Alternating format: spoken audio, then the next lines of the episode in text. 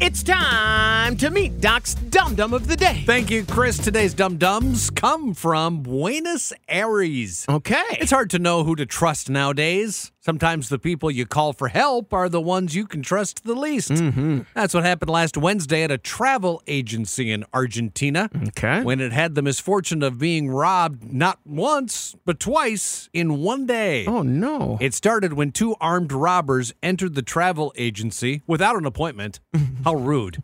They assaulted the staff and ran off with hundreds of thousands of pesos. okay. Not sure why a travel agency has that much cash on hand, but the robbers must have known about it because who robs a travel agency? Yeah, it's weird. The only good news was the robbers had missed something. Had they looked in a non distinctive black bag, they would have found another 4 million pesos. Oh. But they didn't and left it behind. As soon as the robbers left, the victims called the cops, and 10 minutes later, three officers pulled up. Thank goodness, help had arrived, Mm-hmm. and justice would be swift. Hold on to that thought. Okay. The officers got a quick rundown on what had happened and took off after the bad guys. Remember, swift justice. Right. After the cops left, one of the agency's employees noticed something was missing. Oh no. Remember that black bag with 4 million pesos tucked inside? Yeah. Yeah, it was gone now. But the, the employee swore it was there after the robbery. He was proven right thanks to security cameras. When they rolled that beautiful thief footage, it clearly showed one of the officers tucking the bag under his arm and casually walking out of the agency.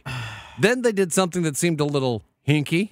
The travel agency is on the seventh floor. Uh-huh. But rather than take the elevator, the cops took the stairs. Why would they do that? Well, because they had noticed there were cameras in the elevators. Uh-huh. You don't want to get caught. No. Too bad they didn't notice the other cameras in the lobby and the hallway.